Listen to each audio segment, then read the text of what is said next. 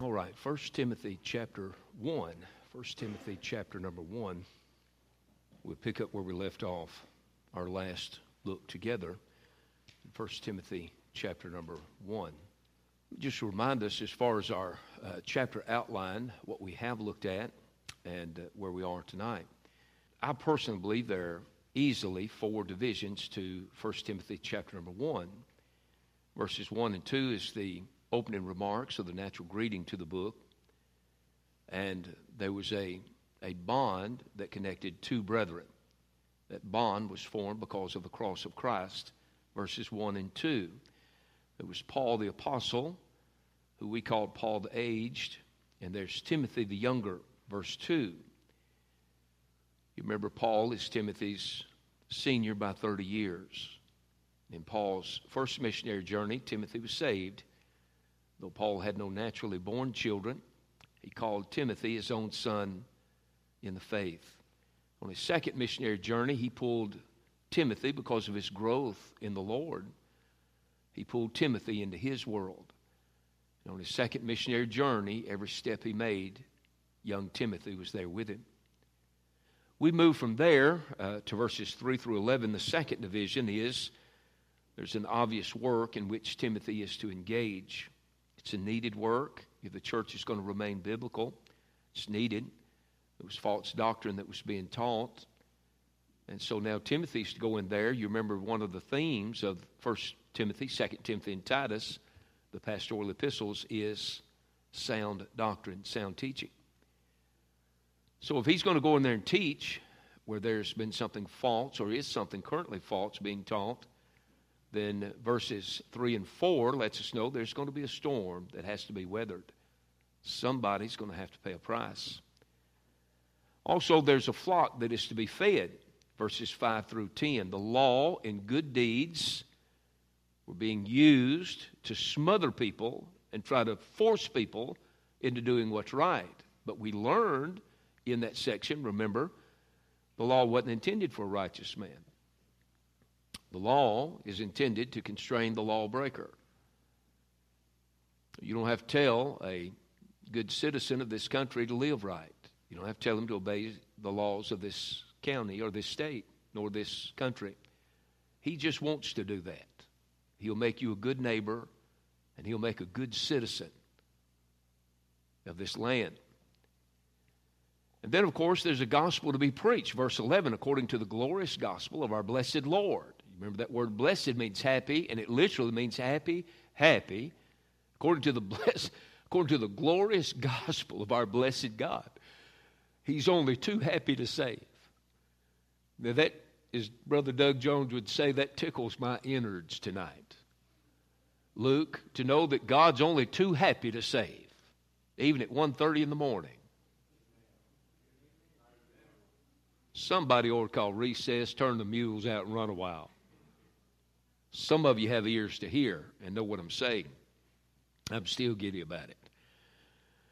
In verses 12 to 17, which is where we all are, there's Paul's uh, personal witness. His pers- personal witness is given here. Now, I want to read verses 18 to 20. Then we're going to look at our section that we're, we're in. And we won't finish this section tonight. We've already looked at verse 12. We're going to look at verse 14, 15 tonight, the Lord willing, about this regarding, regarding Paul's his personal witness. But in verses 18 to 20, he, he writes to Timothy in verses 18 to 20, he's left him at Ephesus. He lets him know uh, that there's a warfare in which he is to engage. Verses 18 to 20. This charge, remember that same word, the word command comes from in verse 5. This charge I commit unto thee, son Timothy, according to the prophecies that went before on thee, that thou by them mightest war a good warfare, holding faith and a good conscience, and, and which some, having put away concerning faith, have made shipwreck, of whom is Hymenaeus, Hymenaeus, I'm going to get that right, and Alexander, whom I have delivered unto Satan, that they may learn not to blaspheme. Now, verses 12 to 17, this personal witness, I've said this each night prior. This is our ninth look into the book of 1 Timothy. He tells us about it here. He gives a witness to his salvation and his calling and placing into the ministry. In these verses, now we won't deal with the second and the third, but I've grouped these verses under these headings. In verses 12, 14, and 15, there's a testimony of gratitude for Christ's working in Paul's life. The fact that he's worked should produce gratitude always. In verse number 13, there's a testimony to Paul's wickedness before knowing Christ. He was the one you would not have thought, even after he was saved, that God would have put in the ministry. If you look at his resume, it's, uh, it's got a lot of marks on it. But God, God put him in the ministry. Verses 16 and 17, there's a testimony of God's witness through Paul's life. And uh, we may just mention that toward um, the end of our look tonight. A testimony of thankfulness for Christ's working in Paul's life. Verse 12, 14, 15. Here's where we were, our last look, Wednesday night before last. There's in verse number 12 is where we were looking under this heading. Verse number 12, there's Paul's profound gratitude. He writes in verse 12, And I thank Christ Jesus our Lord, who hath enabled me, for that he counted me faithful, putting me into the ministry. You remember we spoke of Paul's gratitude for his life, not just the calling, not just salvation, but his life. He can't do but what he does. He can't be but what he is.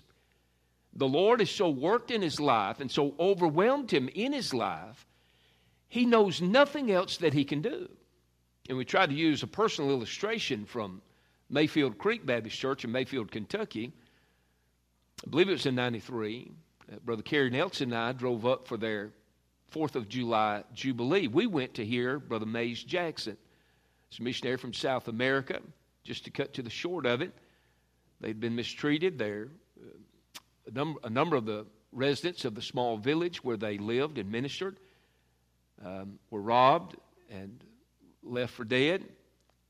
They were stripped of their clothing. He and his wife and two teenage daughters. They just knew the next thing was that they too, their lives would be taken. He told about it through tears, went to walk away. Brother Mike had him, Brother Mike Robbins had him share his testimony, of what he had experienced. He walked away, and then Brother Mike stepped from the seat and he said, Wait a minute, come back. He said, Tell them where you're going in two weeks. And he said, We're going back to South America. He couldn't help but be and do what God's put in him. That's why Brother Wilson Sarah Pauly does what he does in Hyderabad, India. That's why these four missionaries that are always mentioned by Brother Chris Wilburn, that's why they do what they do. They can't do but what they do because that's what they're called to do. God's put it in them. That's why Ray Hall's got a full plate here in the States, and yet he still oversees that work there in the Philippines, Rosemary's Home of Hope. That's one of the Tranthams and the Trivets and everybody else do what they do. Why? Under God's heaven, would a man leave a church taking care of anything you could imagine monetarily? And I'm not talking about to lay aside the pressures he lived under in the pastorate when Brother Ken was down south pastoring in Chattanooga. Why in the world would you leave there and go to the most impoverished area of the country? I tell you why. God was behind every bit of that. He orchestrated his life. It's Paul's gratitude for his life. We spoke of Paul's calling upon his life. He said, I thank Christ Jesus, our Lord. He said, number one, he hath enabled me. Number two, he counted me. At number three, he put me into the ministry. And only God does that, can do that. Here's where we got to our last look, verse number 14. You look at it again. Now, we talked about Paul's profound gratitude in verse 12. In verse number 14, there's Paul's abundant grace, or excuse me, Christ's abundant grace. Verse number 14. And the grace of our Lord was exceeding abundant with faith and love, which is in Christ Jesus. Uh, when Christ saved him, uh, he, he writes about that. He, he writes about uh, this, this salvation. It's, it's brought into focus here. Paul's salvation was full and complete. He writes how that it was exceeding abundant the grace of our Lord was exceeding abundant with faith and love, which is in Christ Jesus. One writer has written about the word this comes from. This exceeding abundant means to be means something is superabundant, beyond normal measure. Uh, more than can be explained or contained. It's exceeding abundant. He said, this, this grace of the Lord Jesus Christ was exceeding abundant with faith and love. This comes along with it, not just in small measure, but in abundance, pouring in and spilling out.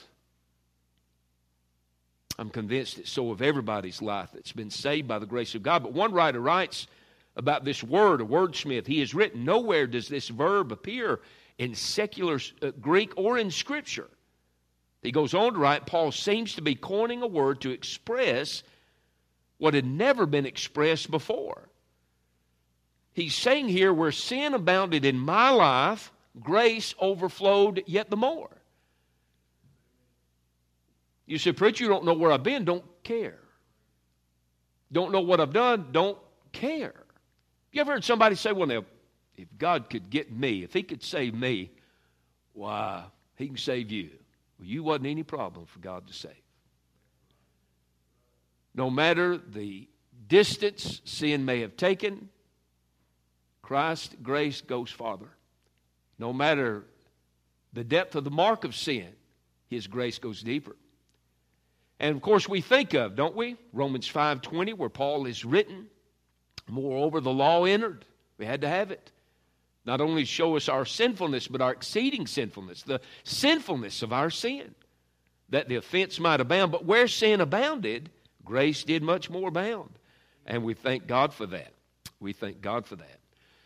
Paul's salvation, as he writes about it in, this section, stands in contrast to this, um, this, this works and this law, um, keeping the law to maintain or to obtain salvation. It stands in contrast to what the church has had infiltrated. Look at verses 7 through 10 again. Let me remind you what these uh, people that were were teaching false doctrine in the church, who they were and what they were teaching. Verse number 7 through 10, they're teaching a works based, using the law to do so, but they're teaching a works based salvation.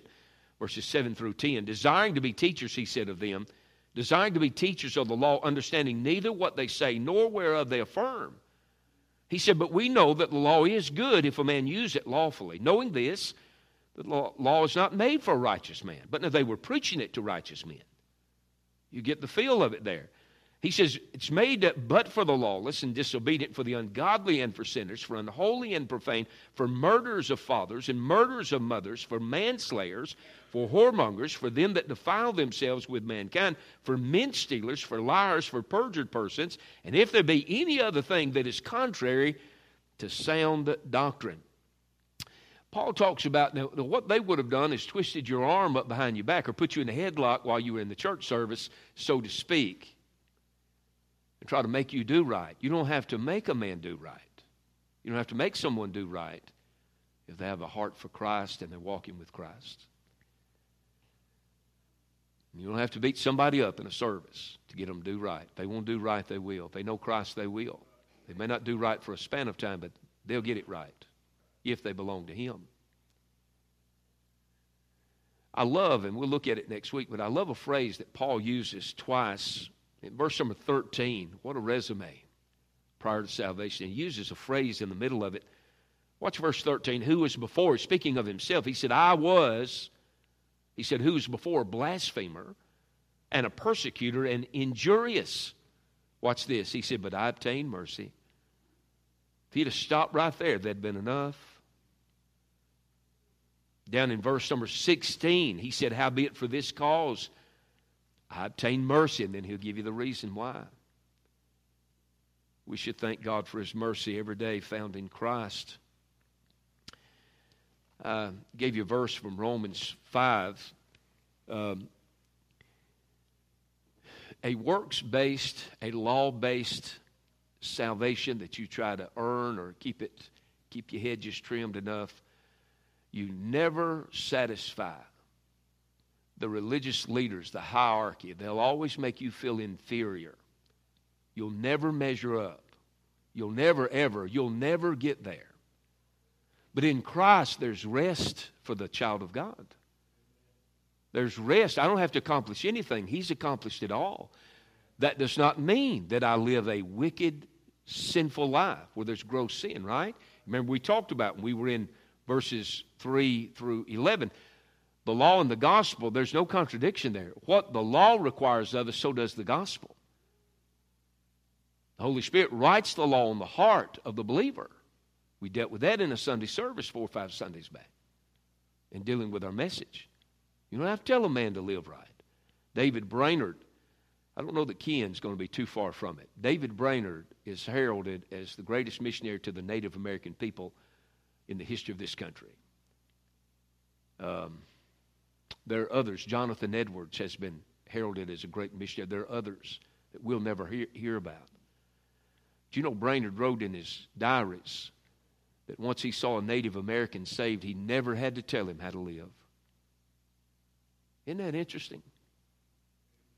Brother Ken talks about those natives who have no money when they take the offering.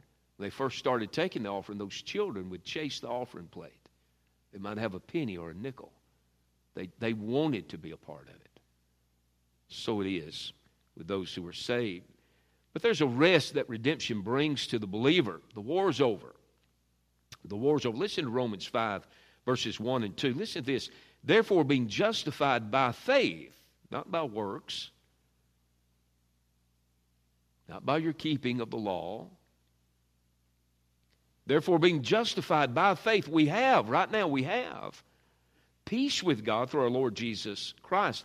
Then in verse 2, he goes on and says, We still have some things yet by whom also we have access by faith into this grace wherein we stand and rejoice in hope of the glory of God.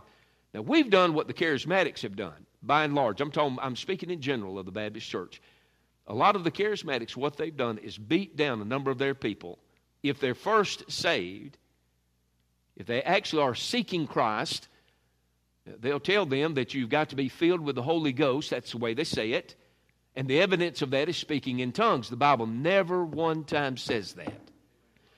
And then you've got some earnest seekers that what they do is they feel inferior because the elders or leaders of their movement are telling them, You don't know God. If you knew God, you'd be filled with the Holy Ghost and you'd be speaking in tongues. That's sad, but the Baptist church does in like manner quite often and keep people handcuffed. When you were adopted, you were brought in full born with full rights to Christ. You can pray. You don't have to scream and shout. As a matter of fact, prayer is not how loud you can be. I know some who pray and they're loud every time they get to praying, they loud. I'm thinking about one old gentleman who's now with the Lord, sat on this side um, in a church, and I got to, I've got to preach to him a number of times through the years. And uh, just a I mean, just a simple man. Worked in a little old factory where he lived. Lived in a home that was a sharecropper's home. It was a rental home. He and his wife lived in a little rental house. You heard the old saying, haven't you? You throw a cat through the wall. That's Brother Larry Childress for you. Son, he'd go to praying. And I'm telling you, it just seemed like the angels would stop. And I'm just telling you, he had God about him. He said God about him. Well, if it would have been left up to ability and education, uh, he wouldn't have qualified. But that's not what it depended upon. It depended upon his knowing Christ. And he knew Christ. I loved him. I loved him. He was an encouragement to my life. I won't relabor it, but you remember the law is our schoolmaster, Kohath. It's our schoolmaster. The law teaches us that we are violators of the holiness of God. We have broken his law. We have broken his law, and because of that, we are sinners. Because of that, we needed a mediator, we need a Savior. Jesus Christ is that Savior. So the purpose of the law is not to save, it never could save, but the purpose of the law was, uh, was to inform us that we needed saving. The law cannot save, baptism cannot save. The Jehovah's Witnesses, with their good works, their message cannot save. Mysticism, with its dreams and fables, cannot save. The Nazarene faith and their keeping of the Ten Commandments cannot save. The Seventh day Adventists, with their Saturday worship, cannot save, Christ alone saves. There's a difference in law and grace. There's a difference in law and grace. The law says you must do, and grace says it's been done. The law was given in stone. The law is written upon our hearts by the Holy Ghost once we are saved. The law, according to the Word of God, is the letter that killeth. But under grace, we find the Spirit that gives life. Under the law, we are kept afar off. You remember when God was giving the law on top of a smoke fire filled Sinai? Anyone who touched the base of the mountain was to be struck dead. We were kept at bay with the law. But under grace, we've been invited to draw nigh. The door is always open to the child of God. Under law, the law uh, terrifies and strikes fear. But under grace, Christ sought us when we were yet a stranger. The law is always conditional, isn't it? If, it's conditional. If. But uh, no strings attached when you come into the family of Christ. Under the law, we were blessed by obedience. But under grace, we become obedient because we have been blessed. Now we know Christ. We desire to be pleasing to Him. The law says do and live. Under grace, we live and do. The law says do and says it loud. The cross of Calvary says done and says it loud. The law says thou shalt love, and under grace, the Bible says, for God so loved.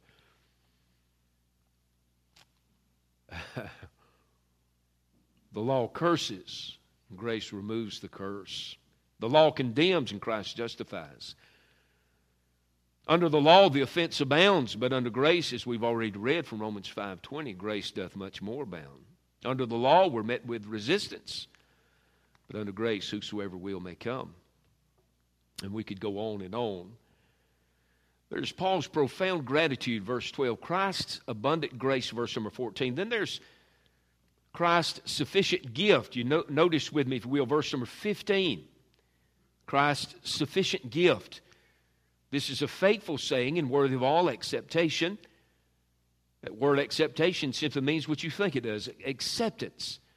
This is a faithful saying, worthy of all acceptance, acceptance of all that Christ Jesus came into the world to save sinners, of whom I am chief. This is one of five faithful sayings of Paul, all unique to the pastoral epistles. Three of them found in 1 Timothy, one in 2 Timothy, and one in the book of Titus. A faithful saying, a worthy statement. This is a faithful saying, a trust, trustworthy statement you can share this statement with anyone, anywhere, at any time, and it's faithful, it's true, it's trustworthy. You can share this with anybody, that being your mother, your father, your son, your daughter, your husband, your wife, and you won't share it with the wrong person. This is a faithful saying, worthy of all acceptation, that Christ Jesus came into the world to save sinners, of whom I am chief. There is salvation and grace for all at the acceptation of this truth. It's worthy of all acceptation. That Christ Jesus came into the world to save sinners. Salvation does not come through many modes nor many means. It comes through one and one alone, and that one is Jesus Christ. Paul calls him Christ Jesus in his writings often. It comes through him and only him. Jesus, in response to Thomas, who asked, or who stated, Lord, we know not whither thou goest, and how can we know the way? He said, He saith unto him, John 14, 6, I am the way, I am the truth, I am the life. He said, Thomas, no man cometh unto the Father but by me. Good intentions don't get you into the Father's presence. Salvation is by grace through faith in Christ, and Christ only. There's salvation and grace for all at the acceptation of this truth. There's condemnation and judgment at the rejection of this truth. We preachers, I suppose all of us, have preached what uh, has been preached through the years. There's a heaven to gain and a hell to shun, Christ being the difference between the two. We hear in our day that if you die without Christ, that God won't send you to hell, that you'll send yourself to hell. But now that's not Scripture. Greatest insult to the Godhead, God the Father, God the Son, God the Holy Ghost, is the rejection of God the Son and his bloody sacrifice on Calvary. The God that destroyed the world, excepting eight people during the antediluvian age, they didn't believe that he was going to send judgment, and he sent judgment. The cities of the plain, Sodom and Gomorrah, did not believe that God would destroy them by fire and brimstone, but he did it anyhow. Mrs. Lot did not believe that she would be turned into a pillar of salt if she took a look into her past. She took, turned and looked back, was turned into a pillar of salt. Of hell, we don't hear much about hell these days, but Isaiah 33 14 calls it a devouring fire. The same verse calls it an everlasting burning. Matthew 13 41 and 42 calls it a furnace of fire. I've never understood that. Have you? Uh, you, you let a man. Um, you let a man, his house catch fire, stand in the doorway of uh, front of his house. The volunteer fire department shows up. The choir from the church shows up, starts singing. Preacher says, "Won't you come out of there?" And him say, "No, I think I'll just turn around, go back in there, and burn." I never have understood that. of you? According to Revelation 16, it's a place where they curse. Revelation 14, 11, it's a place where there's no rest. Matthew 25, 46, it is a place of everlasting punishment. Revelation 16, 10, it's a place where they gnaw their tongues.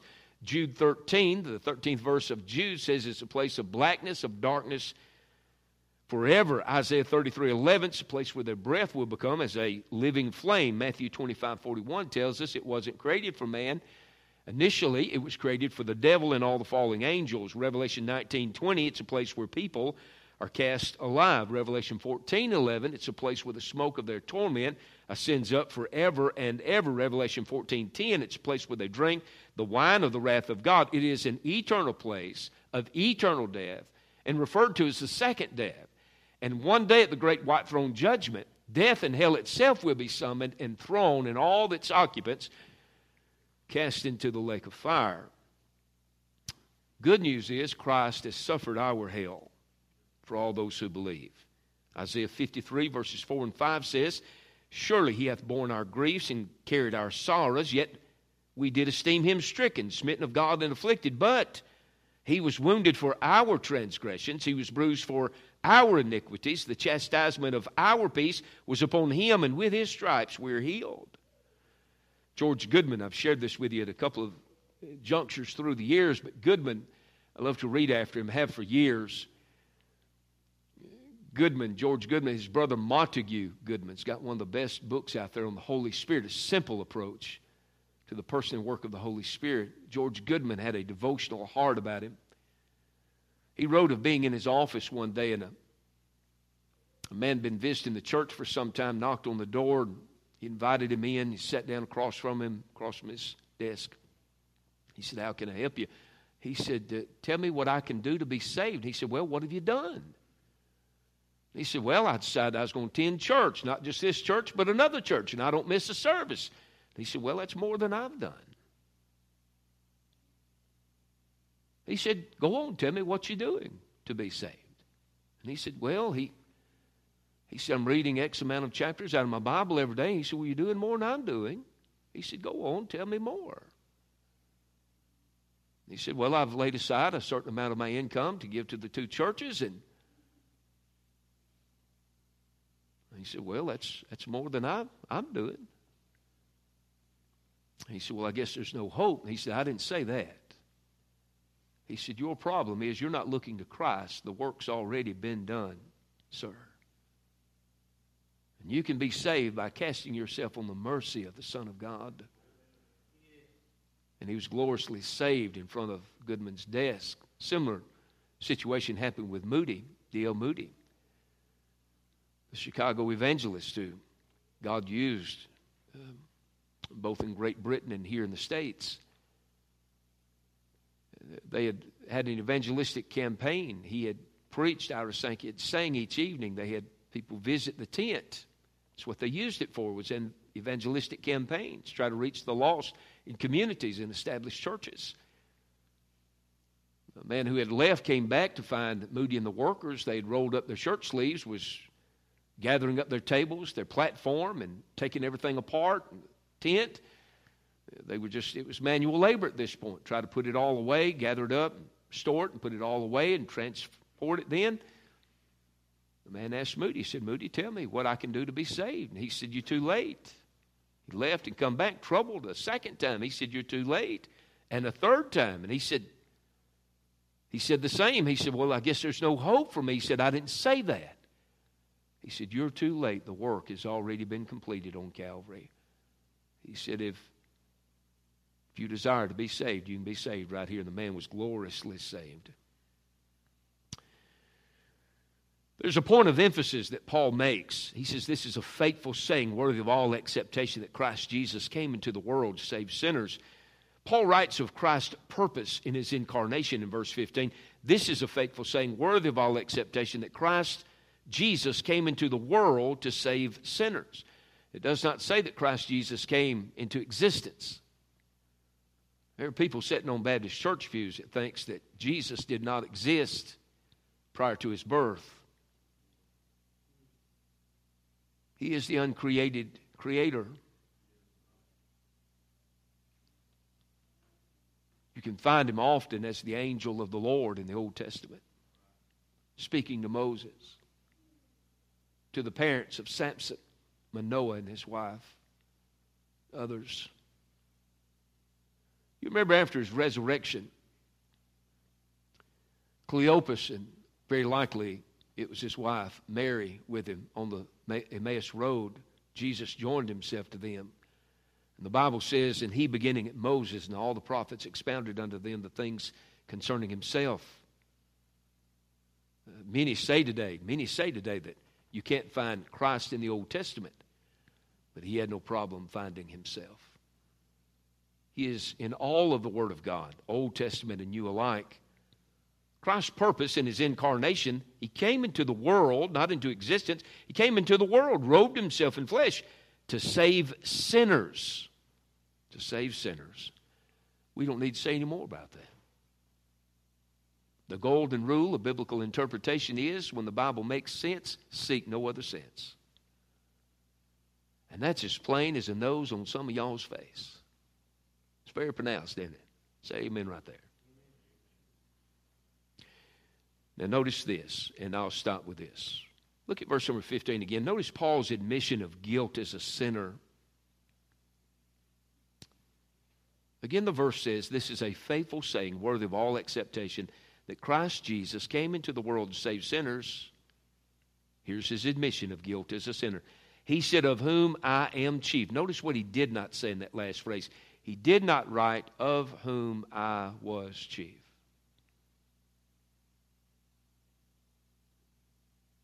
He said, Of whom I am chief.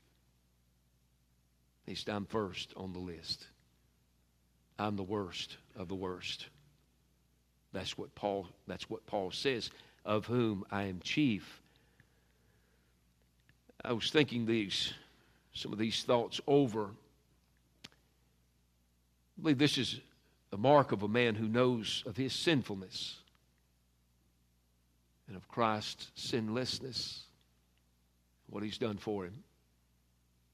He said, Of whom I am chief. It's a mark of maturity. The further you go with Christ, the more you realize who he is and who you are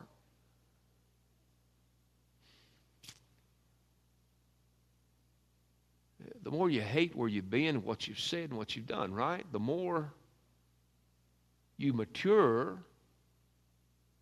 the more you slide over and sit with John the Baptist when he comes to church, and his cry is, He must increase, but I must decrease. Christ has done a work for me and in me. This is also a mark of a man who knows of his dependence upon God. God owes us nothing. He owes us nothing. John 3 27. John answered and said, A man can receive nothing except it be given him from heaven. You remember we were in the book of Job. We made a statement every time we read from chapter number one. I did this out in a few meetings, out and about, while preaching some from Job. John knew something we don't tend to seem to know. Remember what he said? I read the verse to you, John 3 27. A man can receive nothing except it be given him from heaven. You remember when Job received the message from the four different messengers in about 60 seconds or a little over time? His whole world was changed. And the Bible says in Job 1, beginning in verse 20, then Job arose and rent his mantle and shaved his head and fell down upon the ground and worshiped and said, Naked came I out of my mother's womb, and naked shall I return thither. The Lord gave, and the Lord hath taken away, and he has the right to do so. I added the last phrase. Job knew something that we don't seem to know. This also is a mark of humility. I'm convinced of it. I've had this conversation with, I don't know, with preachers over the years. Uh, eventually, conversation gets around to something along the line that the progression of a man or woman's faith can be seen. You mark it with humility. You mark it with a mark of sanctification, but you mark it with humility. You'll be able to mark it with that. We first met Saul of Tarsus in the Bible. He was a religious man doing things and heading places in the religious world. Saul means big. We now know him to be Paul the Apostle. Paul means little. Prior to conversion, he lived big. He was loud. He made a lot of trouble in his little world. But now that he's saved, he's learned how to live small in a big world. And there's a vast difference. A vast difference. Paul knows something about God's working in his life. His life now is marked with humility. God has chosen to use him, He's chosen to bless him, and He didn't have to do anything for him. I was reading in recent days about uh, when Richard Baxter was on his deathbed. He was a Puritan that was used of God. A friend wanted to encourage him, slipped up to his bedside, sat in a chair, talked to him a while Told him how that he was a blessing, was used of God to be a blessing through his preaching and his writing through the years. He was trying to encourage him. Baxter, right near death, said to his friend, This is his words, and I quote, I was but a pen in God's hand, and what praise is due a pen? if you and I ever amount to anything in this life, it'll be because of the goodness of God, maybe a few people God placed along the way to help us get to where He wanted us to be. Don't ever forget that. Paul's life is marked by humility. He considered himself the least of the apostles. 1 Corinthians 15 9. For I am the least of the apostles that am not meet. In other words, I'm not worthy to even be called an apostle because I persecuted the church, always broke his heart that he had done what he had done. He considered himself not only to be the least of the apostles, but the least of the saints. Ephesians 3, verse number 8 Unto me, who am less than the least of all saints, is this grace given that I should preach among the Gentiles the unsearchable riches of Christ. Terrence Barnhill and I just almost, Brother Johnny, had camp meeting about 5.50, I sat in my desk and I called to see how Candy was doing, how he was faring. And he said, I can't explain what God's done for me. And I said, the world don't understand it. The world don't understand this. He's going to say goodbye to his wife until he makes the crossing himself somewhere down the road. I said, Brother, has it ever occurred to you that we are the only people living, God's people are the only people living on planet Earth that where we take our strength and courage and find peace and contentment is not looking within, but it's looking away and unto Him. And the more you look unto Him, the more peace you have, and the more grace you have, and the more strength you have. The more you look away from yourself and look unto Him and rest in Him. Paul delivers good news to those of us with a bad past. How many of us got a bad past? You don't have to raise your hand, I'll raise mine. He's got good news for all of us, fellas. This is a faithful saying. He said, It is worthy of all acceptation that Christ Jesus came into the world to save sinners, of whom I am chief. Let me add one thought to that. Glory to God. I'm glad He is. Two Sundays ago, I lost my train of thought. And uh, some of us had a laugh about it at the door, but I scratched my head. I still couldn't, still couldn't remember. I remembered what I was talking about. Two or three of you jarred my memory. I was talking about Brother Doug and his Altoids, and I traveled with him, then he traveled with me, and we've been together in a lot of hotels. We've been together in Sunday school rooms where we spent the night for camp meetings. Um, we were in Atlanta, Georgia, went to see the Braves play and attended a missionary that uh, Victory supported for years, attended the funeral south of Atlanta the following day, went to watch the Braves play, come back, and uh, I thought he'd fallen asleep setting up, and he was crying. Broken hearted preacher. I won't tell you what he was crying about. So humbling. But I know, I, I finally, about, uh, about midnight Sunday night, I, I was trying to rehearse. I, usually when I lose my train of thought, it comes back to me somewhere before I get through preaching. Um, used to, I'd follow him around, and I'd sit. A lot of times he'd want to sit over there, and I'd, I'd come in, I'd carry his Bible, and I'd sit by him. And uh, he'd do what he always did. He'd reach in his pocket and get an Altoid, and he'd say, Here, take that. And somebody'd come up that I didn't know. He'd say, Kevin, show him your driver's license. I don't know where I lost it. You remember that old set of driver's license, Amanda? She's heard him tell me do it. You could look at my driver's license, the driver's license before I was saved. You could look at my appearance and tell I'd lived rough. He'd say, Kevin, show me your driver's license. And I had it in my wallet, and I'd take it out and I'd show it. And he'd say, That's what the grace of God can do for you, can change your life. That's what Paul is saying. Let me give you this, and I'll be done. 1910, Mordecai Ham was preaching in Texas in revival services. In the middle of one of the evening services, a man stood up and shouted, Saved, saved, saved. Ham stopped preaching and asked the man to explain himself. And with tears, he talked about how that he had murdered four men and spent most of his life in prison in Texas was not supposed to be relieved, released, but because of the changing of a law, he was set free. God had saved him. Not just saved it, rescued his life. I'm talking about saved his soul. And according to the rehearsing of the story, as I read it, was most everybody was overwhelmed because of the man's jubilation that night, his testimony. Jack Scholfield was leading the singing before he went to bed that night, all he could think about was the man standing up and shouting, Saved, saved, saved. When he woke up the next morning to get ready for work, he had the man on his mind. He left work and came back home and penned some familiar words, you'll know them. It was inspired in 1910 by that man. Jack Scholfield wrote, I have found a friend who is all to me. His love is ever true. I love to tell, tell how he lifted me and what His grace can do for you. Saved by His power divine, saved to new life sublime. Life now is sweet and my joy is complete, for I'm saved, saved, saved. Isn't that a blessing? Isn't that a blessing?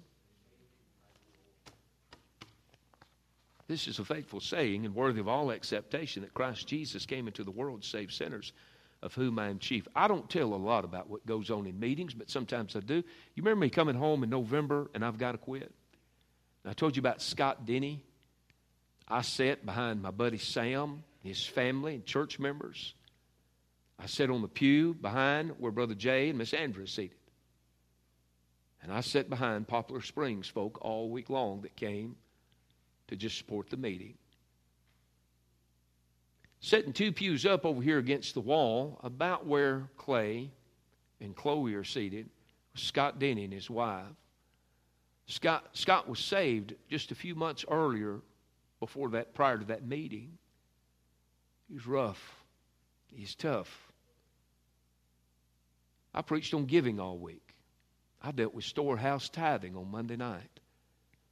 he spoke to his pastor on Tuesday and said, I've been robbing God. I haven't been doing this right.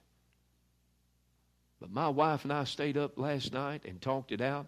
Whatever it means, we will be involved in storehouse tithing through our local church. Scott listens to our services. He sent me a text about 5:30, just a word of encouragement. He said, "Tell everybody charity." I said, "Hello, you don't know him. He wants to take a trip to Mississippi. Can you believe that? I've got five or six families wants to drive out here from North Carolina to Mississippi just to meet you folks. I ain't going to brag on you to your face. I brag on you everywhere I go. They want to meet you. All of you. Isn't that a blessing? And if you don't get to meet Scott Denny here, or you don't travel out there and run into him somewhere, you'll bump into him one of these days around the throne of God. Saved, Paul is saying. Saved, saved, saved. Let's stand.